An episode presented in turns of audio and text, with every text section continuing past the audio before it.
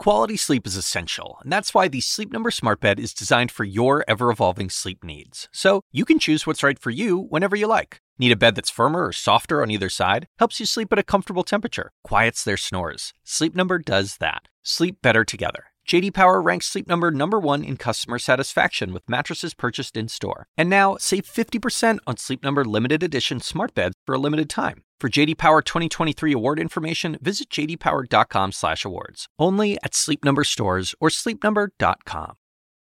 Hey there, it's Sanjay. Hard to believe, but next week we kick off season 7 of Chasing Life. Ever since I turned 50, I've been thinking a lot about the passage of time. It's hard not to, especially since I've now spent more than 2 decades at CNN with a front row seat to medical and health history. I have three teenage daughters. My parents are now in their late 70s, early 80s. A lot has happened. So, in the next season of the podcast, we're going to dive into the intersection of age and science and how, in a lot of ways, age is a state of mind as much as it is the number of candles on a cake. No matter your age, I think you're going to want to listen because you're going to find this season as interesting as I do. But before we get there, I wanted to briefly follow up on some of the reporting we did for the last season of the podcast. You probably remember that we explored the issue of screen time and social media and how they are affecting all of us. And ever since then, I've been hearing from so many of you that have been thinking about this issue as well, especially as it relates to our kids. There's a lot of um, discussion lately about banning TikTok in the United States. You've probably seen some of those I think that's stories. pretty stupid. I had some frank and some really honest conversations with my whole family about this. My daughters, Sage, Sky, and Soleil. They didn't ask to grow up in this world filled with screens and social media. It is the world that they were born into. They reminded me of that. I also talked to my wife Rebecca about whether we could have done anything differently as parents to prepare them. And again, it was really candid, really illuminating to hear all this. It was also surprising and reassuring, honestly, to hear that my daughters say they were already thinking about what social media could be doing to them. I think that like is definitely a big concern that like social media has like effect on our mental health. And I think it does, definitely. Tonight, a profound risk of harm, an unprecedented warning about kids and social media. Well, just a few weeks ago, the U.S. Surgeon General came out and said, My daughter, Sky, who you just heard, and a lot of other people are right to be worried. But Dr. Vivek Murthy, the Surgeon General, says in his new report there is no guarantee that social media is safe for kids of any age. And in fact, nearly all of the research points to negative impacts. In a new advisory, which was a warning to every American, the nation's top doctor says social media could actually be doing more harm than good, especially to our kids. The other day, my five year old daughter came home and asked my wife and I about posting a picture on social media.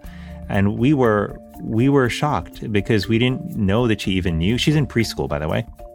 So today we have a special episode for you because the Surgeon General, Dr. Vivek Murthy, he reached out to us and said he wanted to be on the podcast to talk about why he's so concerned and what parents can do about it. I'm Dr. Sanjay Gupta, CNN's chief medical correspondent, and this is Chasing Life.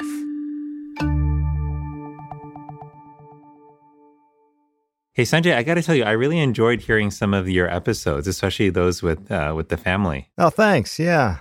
Thank you. Yes, I got to say, um, you, when you you have conversations like that with family members, it's really it's really interesting.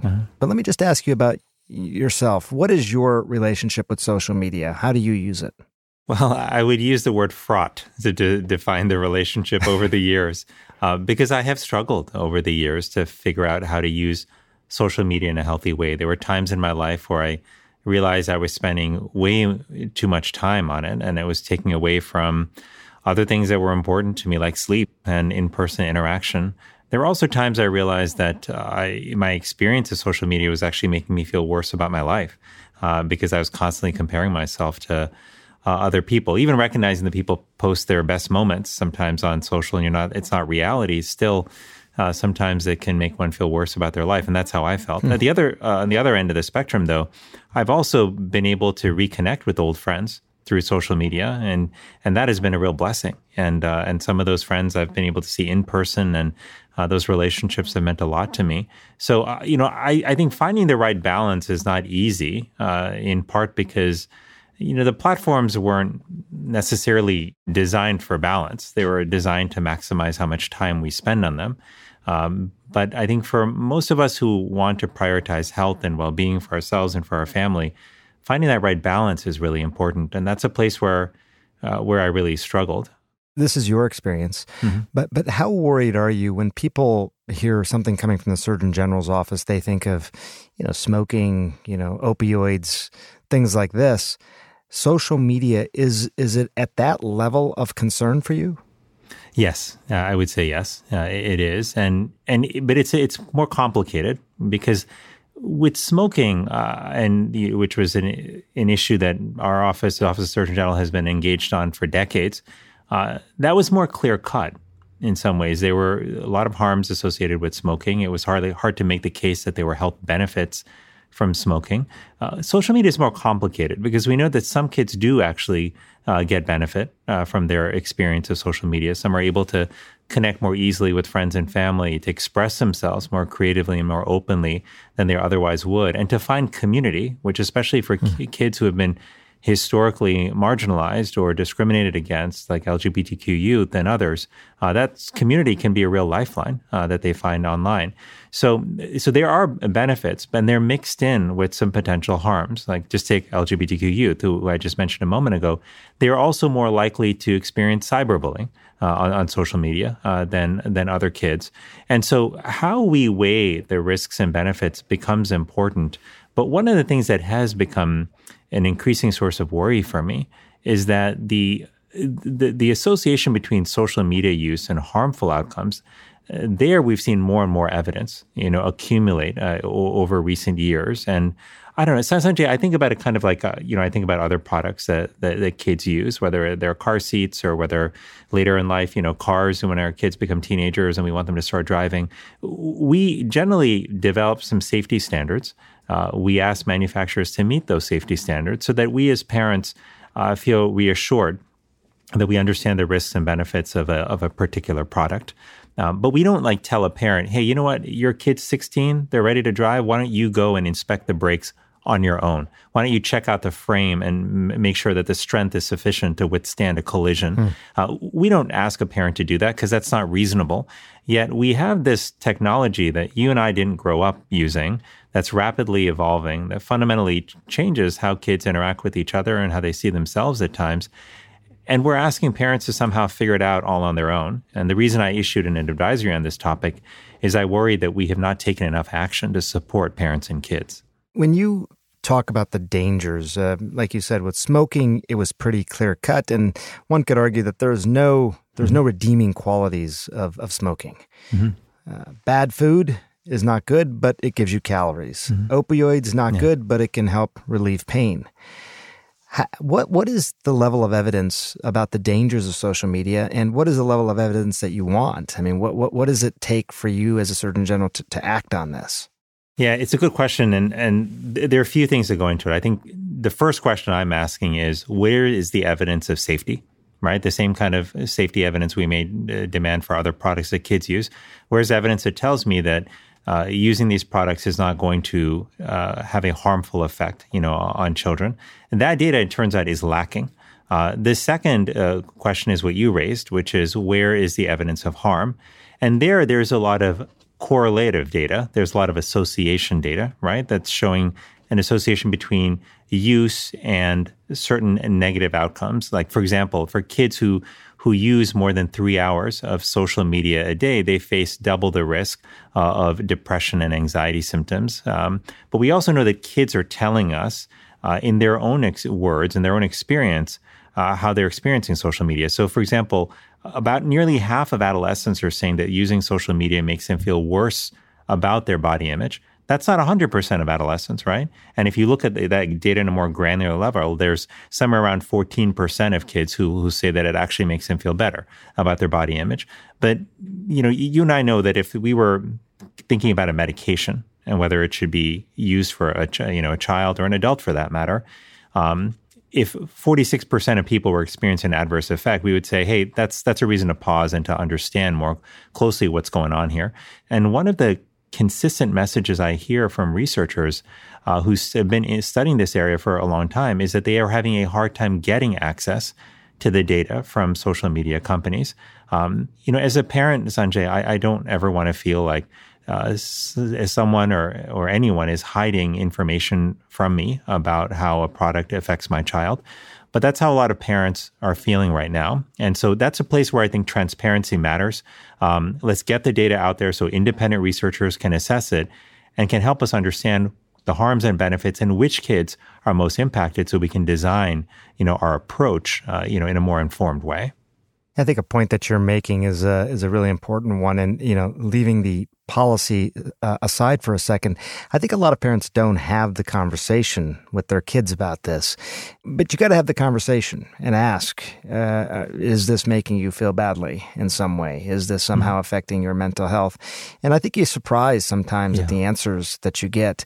You're a parent, you're a dad, you and your wife, uh, you have a five year old mm-hmm. and a mm-hmm. six year old. So, what are you going to do?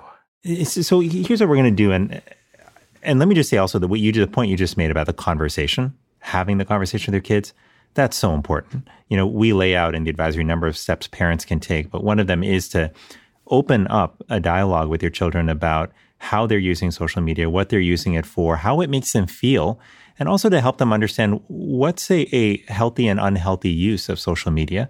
In terms of our kids, uh, you know, our, as you mentioned, my, my, son is six, my daughter is five. Um, they're they don't have social media accounts. They're they're too young to. But the other day, my five year old daughter came home and asked my wife and I about posting a picture on social media. And we were we were shocked because we didn't know that she even knew. She's in preschool, by the way. We didn't know that she even knew what social media was, but clearly her classmates are talking about it. So I, um, I read Dad's advisory on this. She said, "Who knows?" Now I want to post. So, but here's what what we're thinking about doing. Um, we're going to try to delay the use of social media for our kids until past middle school. That's easier said than done, and so we're going to need some help uh, doing that. So we're also going to be talking to other parents and understanding if there are others who are similarly inclined, and we're going to try to partner with those parents so that our kids also don't feel like they're the only kids. Um, what we're going to also do is reevaluate as our kids get older when they get to high school. And we'll be looking for three things in particular.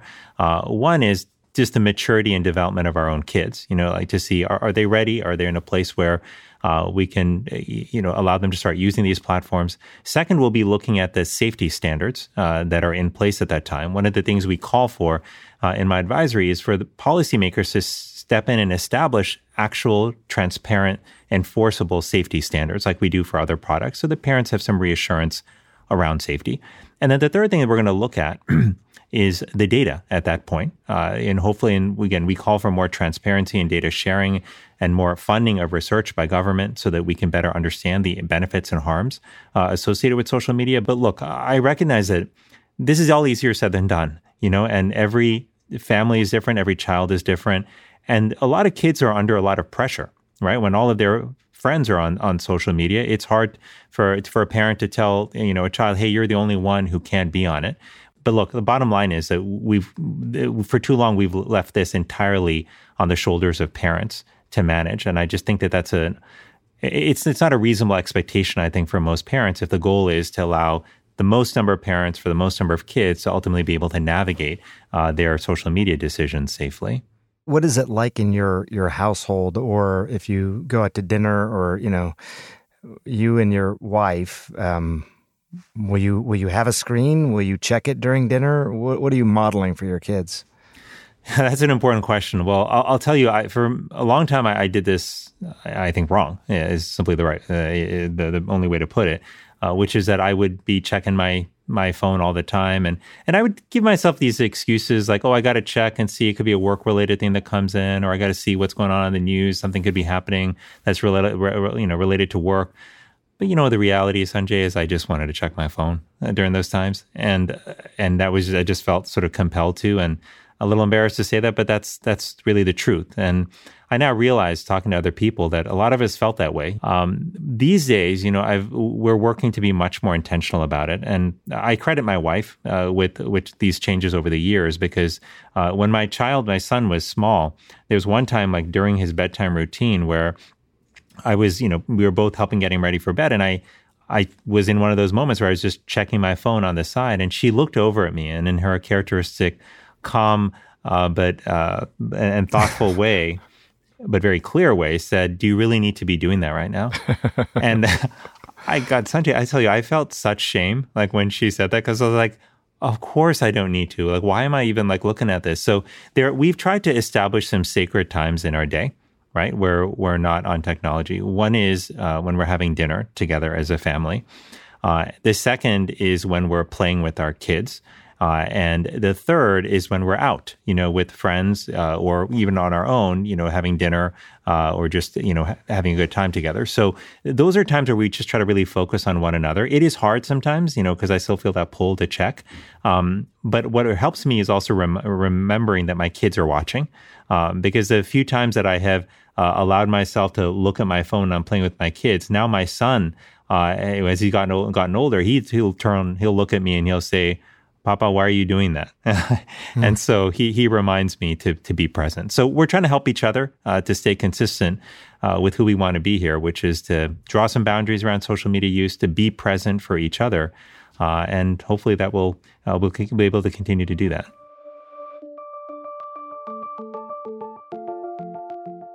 Drawing boundaries and being present, I think it's such an important point, obviously. Also reminds me of this unforgettable conversation I had for the last season of the podcast with science journalist and author Catherine Price. We're not calling it detox. What do we decide to call it? Breakup? Well, I call it breaking up with your phone and then making up with your phone. Her mantra is what for?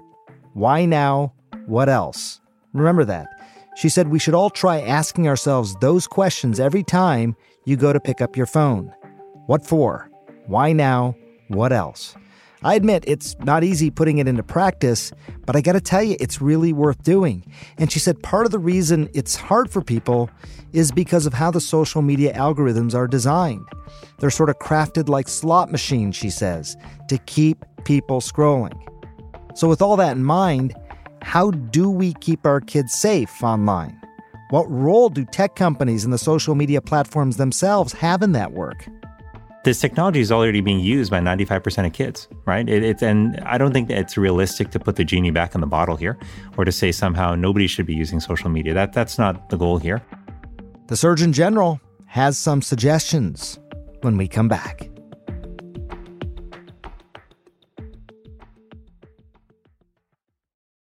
This podcast is supported by Sleep Number. Quality sleep is essential. That's why the Sleep Number Smart Bed is designed for your ever evolving sleep needs, so you can choose what's right for each of you whenever you like. Need a bed that's firmer or softer on either side? Helps you sleep at a comfortable temperature, quiets their snores? Sleep Number does that. Only Sleep Number Smart Beds let you each choose your ideal comfort and support, your sleep number setting. Sleep Number Smart Beds learn how you sleep and provide personalized insights to help you sleep better. All Sleep Number smart beds feature cooling, pressure relieving comfort layers for soothing sleep throughout the night. Temperature balancing bedding is designed to move heat and moisture away when you're hot. When you're cool, they hold their energy to help warm you. Sleep better together. JD Power ranks Sleep Number number 1 in customer satisfaction with mattresses purchased in-store. And now, save 50% on Sleep Number limited edition smart beds for a limited time. For JD Power 2023 award information, visit jdpower.com/awards. Only at Sleep Number stores or sleepnumber.com. The assignment with me, Audie Cornish. So there have been arrests, suspensions, disciplinary hearings. They're shutting down graduation events. At this moment, the part of the protest that are admirable are young people calling attention to atrocities Michael Roth is the president of Wesleyan University. I would like to make a space for them to do that as long as that space doesn't prevent other people from pursuing their education. Listen to the assignment with me, Audie Cornish, on your favorite podcast app. And now back to Chasing Life and my conversation with U.S. Surgeon General Dr. Vivek Murthy. Let's talk about the policy a little bit. Uh, I've read the advisory. There's obviously there's five pages or so of potential concerns about harm. Um, potential benefits is just a half a page, so that's it's clearly you know you're you're you're really truly sounding the alarm here. What if you if you could craft some dream legislation mm-hmm. to help tackle these issues? Nothing tricky, no tricky politics. Something that mm-hmm. would just pass. Yeah. What would that legislation look like? Well, it would look like having actual safety standards in place that help to reduce kids' exposure to harmful content. Many kids are exposed to violence, sexual content online. That would reduce uh, the likelihood that they experience bullying and harassment, and that was more easily reported, reportable, and and also uh, that there was action taken to address it when it did arise. And third, uh, it would look like also having in place uh, restrictions on features that seek to manipulate kids into spending excessive amounts of time on these platforms. Uh, look, one of the things we have to worry about is that when kids are spending three and a half hours a day on average on social media, as they are today, uh, and many are spending many more hours than that, that's actually taking time away from critical activities like sleep mm-hmm. and physical activity and in person time uh, with family and friends. And that's all part of what kids need for their growth and their development.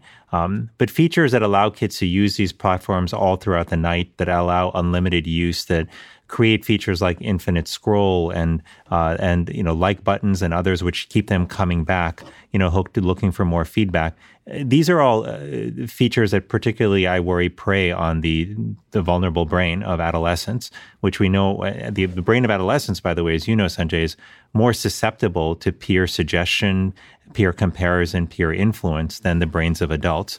Um, so safety standards, in my mind, would would focus on protecting kids from those harms, and they wouldn't be left up to uh, manufacturers to completely uh, police themselves. Like we don't like leave it up to car manufacturers to determine whether or not they've hit right. the standards or not. Uh, we don't do that with medications either. Uh, there should be, you know, independent authority that parents can trust uh, are looking primarily and solely for, for the welfare of their kids, and they should be the ones who enforce these standards. So, in my mind, that's what it would look like. Why do you think it is that if if, if a kid, mm-hmm. a young person, is is scrolling through their social media feed, that they are likely to end up uh, with content that is violent, that is sexual, that is maybe about disordered eating. Uh, maybe they weren't even seeking that out. Like, just maybe it's hard to get into the heads of, of these platform makers, but why, if you go online and you're looking for healthy recipes, might you end up being directed to a disordered eating sort of stream of content? What's what? Who who benefits from that? It, it, that's a good question, Sanjay. And I don't fully understand why such harmful content is coming to our kids. Uh, you know, there's a role that the algorithms have uh, in driving people to this content. I've certainly had parents tell me uh, that their kids have been served up content on social media that has been about self harm. That's in fact not only walked their children through uh, how to harm themselves, cut themselves, hang themselves, take their own lives, but has in some cases even encouraged them to do so. And again, how commonly that occurs, uh, what is actually done about it uh, when, when it does occur, this is where we need more transparency to understand what our kids are being exposed to. Um, but but the bottom line is, you know, we we try to protect our kids from harmful content, you know, in the movies, on TV. Uh, do we always get it right? No, not always. But we we put in place uh, measures to try to protect our kids, and we need to do something similar here. And finally, Sanjay, keep in mind who we're talking about here. It's not just 13 and 14 year olds, right? Even though 13 is the age at which uh, kids are technically allowed by the platforms or by most platforms to open up a social media account. We know 40% of kids 8 through 12 8 through 12 are on social media. Hmm. Uh, that means that whatever rules are, are in place are not nearly adequately enforced. enforcement's tough with teenagers, as you will find, Dr. Murthy. You know, as you get as your kids get older. What what do you what do you, what do you think about some of this the legislation, like for example, out of Montana, to outright ban TikTok? Um, the companies responded with a lawsuit, as you probably know. But leaving aside the geopolitical concerns about some of these platforms like TikTok, does banning them does that solve the problems that you've outlined in the advisory? Are you in favor of that? Well, yeah, you know, the actions taken in Montana, I, I recognize that uh, that seems to have been taken primarily for national security concerns. You know, putting that aside for a moment and just thinking about the health impacts here, my my goal and what I think would be ideal is to find ways that we can design these platforms to maximize benefit and minimize harm. And that means not only having companies uh, thoughtfully, uh, you know, work into the design and development process, uh, you know, the kind of measures that will support health and well-being, but it also involves having uh, real, you know, safety standards with teeth in place. Um, you know, I think look, there's there's likely an age at which kids can use these platforms if they're safely designed. Do, do you um, have an um, idea of what that age is? I mean, I know you say mm-hmm. middle school for your kids, yeah. but it does seem arbitrary. I mean, why why middle school versus high school versus college? You know, I mean, yeah. How do you how do you arrive at that?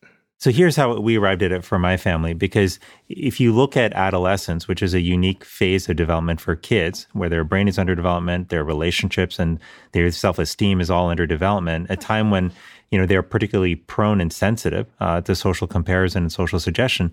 That's a time where kids are vulnerable to, to the potential harms, and the time where they're most vulnerable is early adolescence, and that is middle school. So I would feel more comfortable, you know, if, if I had to, with um, an older adolescent using social media than a younger adolescent. Hmm. Uh, and the experience is just different when kids are in high school. It doesn't mean that we still don't need more data and more safe and safety standards in place for older adolescents, but but that's why I would try to protect kids at the at the younger end of the spectrum in medicine, we are trained to prepare for the worst, mm-hmm. hope for the best, but prepare for the worst. And as a result, I think there's this tendency, just in terms of our, our approach, to, to sort of catastrophize things and then triage from that standpoint. I worry a little bit, Vivek, that, that that might be happening with social media as well. I get the the potential harms here. I, I do. I have three teenage girls, as you yeah. know, so I've been living this for a while. Um, but I also um, you know, we navigated this with with really no data and tried to you know do the best job we could as parents. And I find that there's been um, a, a, lot of benefits that that the kids have have mm-hmm. gotten from this as well, and they've educated me on this. And you know, I think my tendency was initially let's be very uh, strict about this. Let's let's make sure we're setting some limits on how much you can use it. Let's wait as long as we can and all that. But it was flying blind, and it seems like that is a message that also comes from organizations like American Academy of Pediatrics, the American Psychological Association. They raise concerns, but not nearly as forceful, I think, in their statements as you have been. They're they're sort of more equivocal. What what do you what do you make of that when you have large organizations like that who are saying, Let, let's, you know, it's out there. We're not necessarily sounding the alarm on it right now.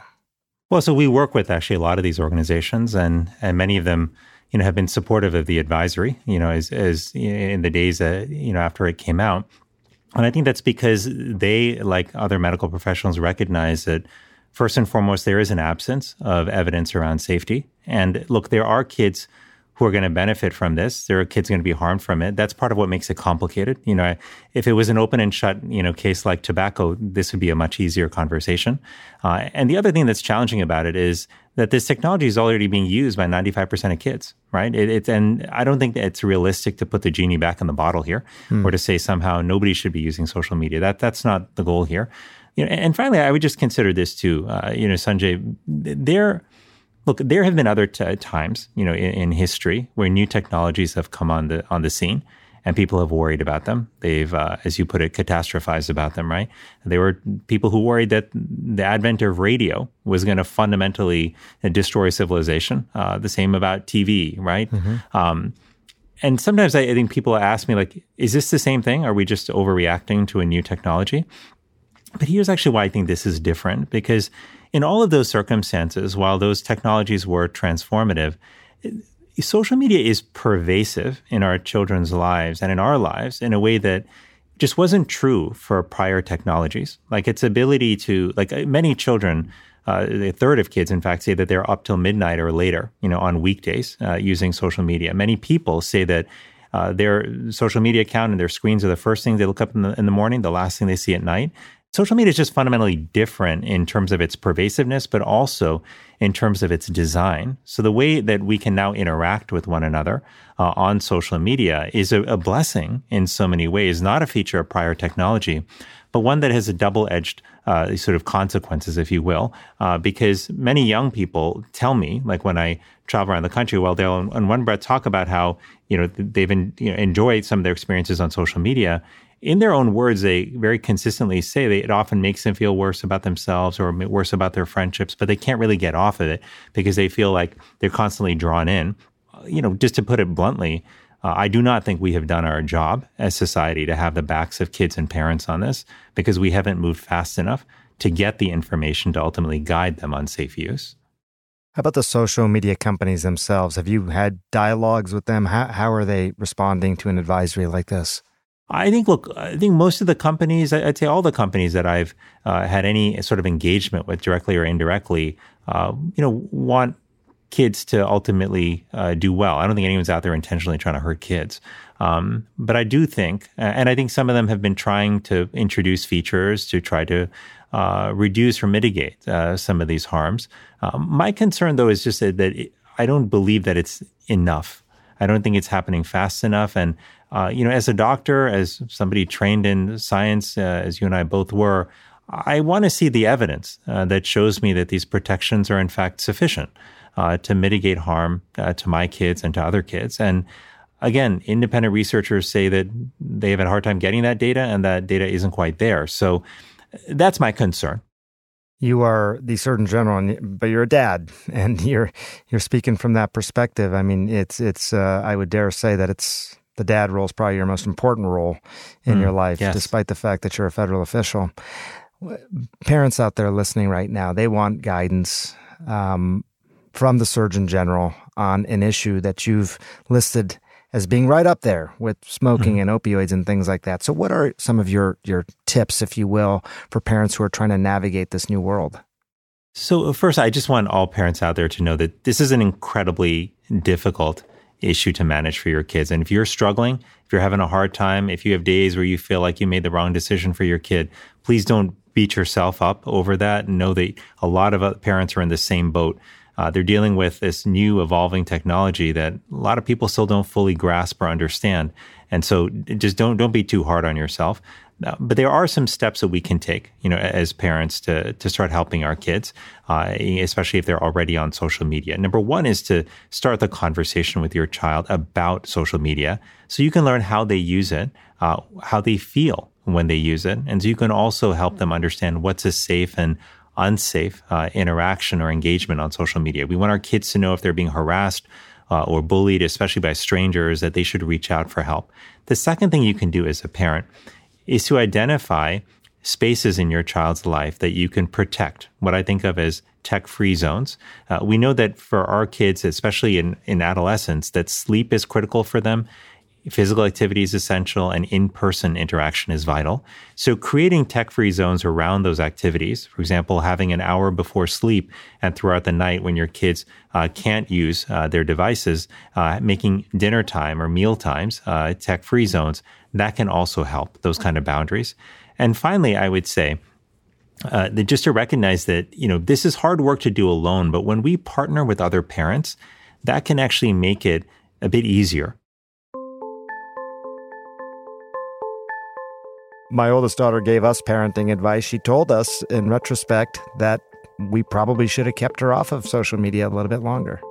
When I have kids of my own, if I don't think I want to let them be on social media as early as I was. Huh. And I think I'd want to teach them to be a little bit more responsible with their amount of usage, not what they view, but how much they view. Which was a hard thing to hear, Hmm. you know, because you think you're being a good parent and you're trying to be a very, you know, sort of liberal and in terms of uh, per- being permissive, and yet they're smart enough. They figure it out that yeah, maybe there is a bit of a harm here, and uh, it would have been better to wait a little longer. So they now they can pass that message on to your kids, Vivek. Well, no, I appreciate that. And, and listen, just for you and Rebecca, also, like, I hope you're you're not hard on yourself about that either. Because look, the truth is, when you when they started using social media, there, were no guidelines telling you what the appropriate age is from a health perspective. Right, there was very little support available for parents, and I worry there still is. So I think you know, you and Rebecca, parents across the country, people are trying to do the best they can uh, with limited information, and that's why I think we've got to have their backs on this, and uh, and we've got to step up, policymakers, tech companies, and others, uh, because we all want the same thing, which is to make sure our kids are healthy, that they're protected, and they can thrive. I've said this time and time again, and I think it's so true. Our kids did not ask for this world full of screens and social media, but it is the one that they have. And now we as parents have to figure out how to equip them with the tools they need to navigate this new landscape safely, a landscape that we did not grow up with. And so, as parents, because we are in this uncharted territory, we need to get help as well. So I got to tell you, I do appreciate that the Surgeon General is doing what he can to give us guidance. There is no one size fits all approach. But what I've found is that having these honest, real conversations with your kids about social media and the potential dangers is really powerful, more powerful than you might realize.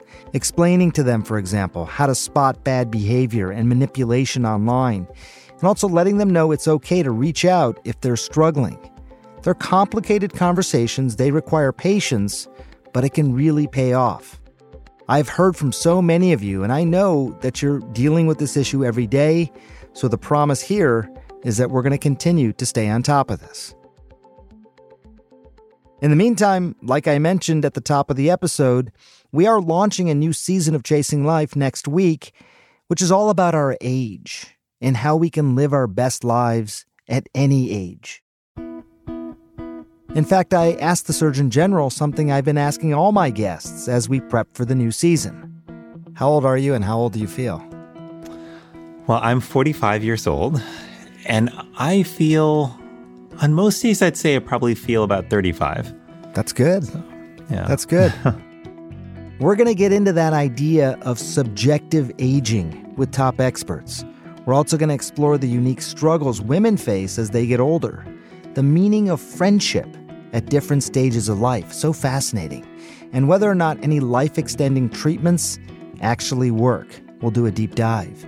You're also going to hear how a world class swimmer did the impossible at 64 years old, even after coming up short 35 years earlier.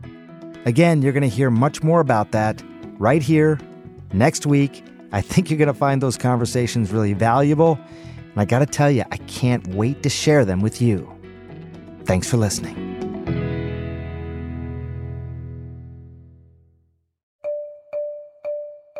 Chasing Life is a production of CNN Audio. Our podcast is produced by David Rind, Xavier Lopez, and Grace Walker. Our senior producer and showrunner is Felicia Patinkin. Andrea Kane is our medical writer, and Tommy Bazarian is our engineer. Dan Dzula is our technical director, and the executive producer of CNN Audio is Steve Lickteig. Also, a special thanks to Ben Tinker, Amanda Sealy, and Nadia Kounang of CNN Health.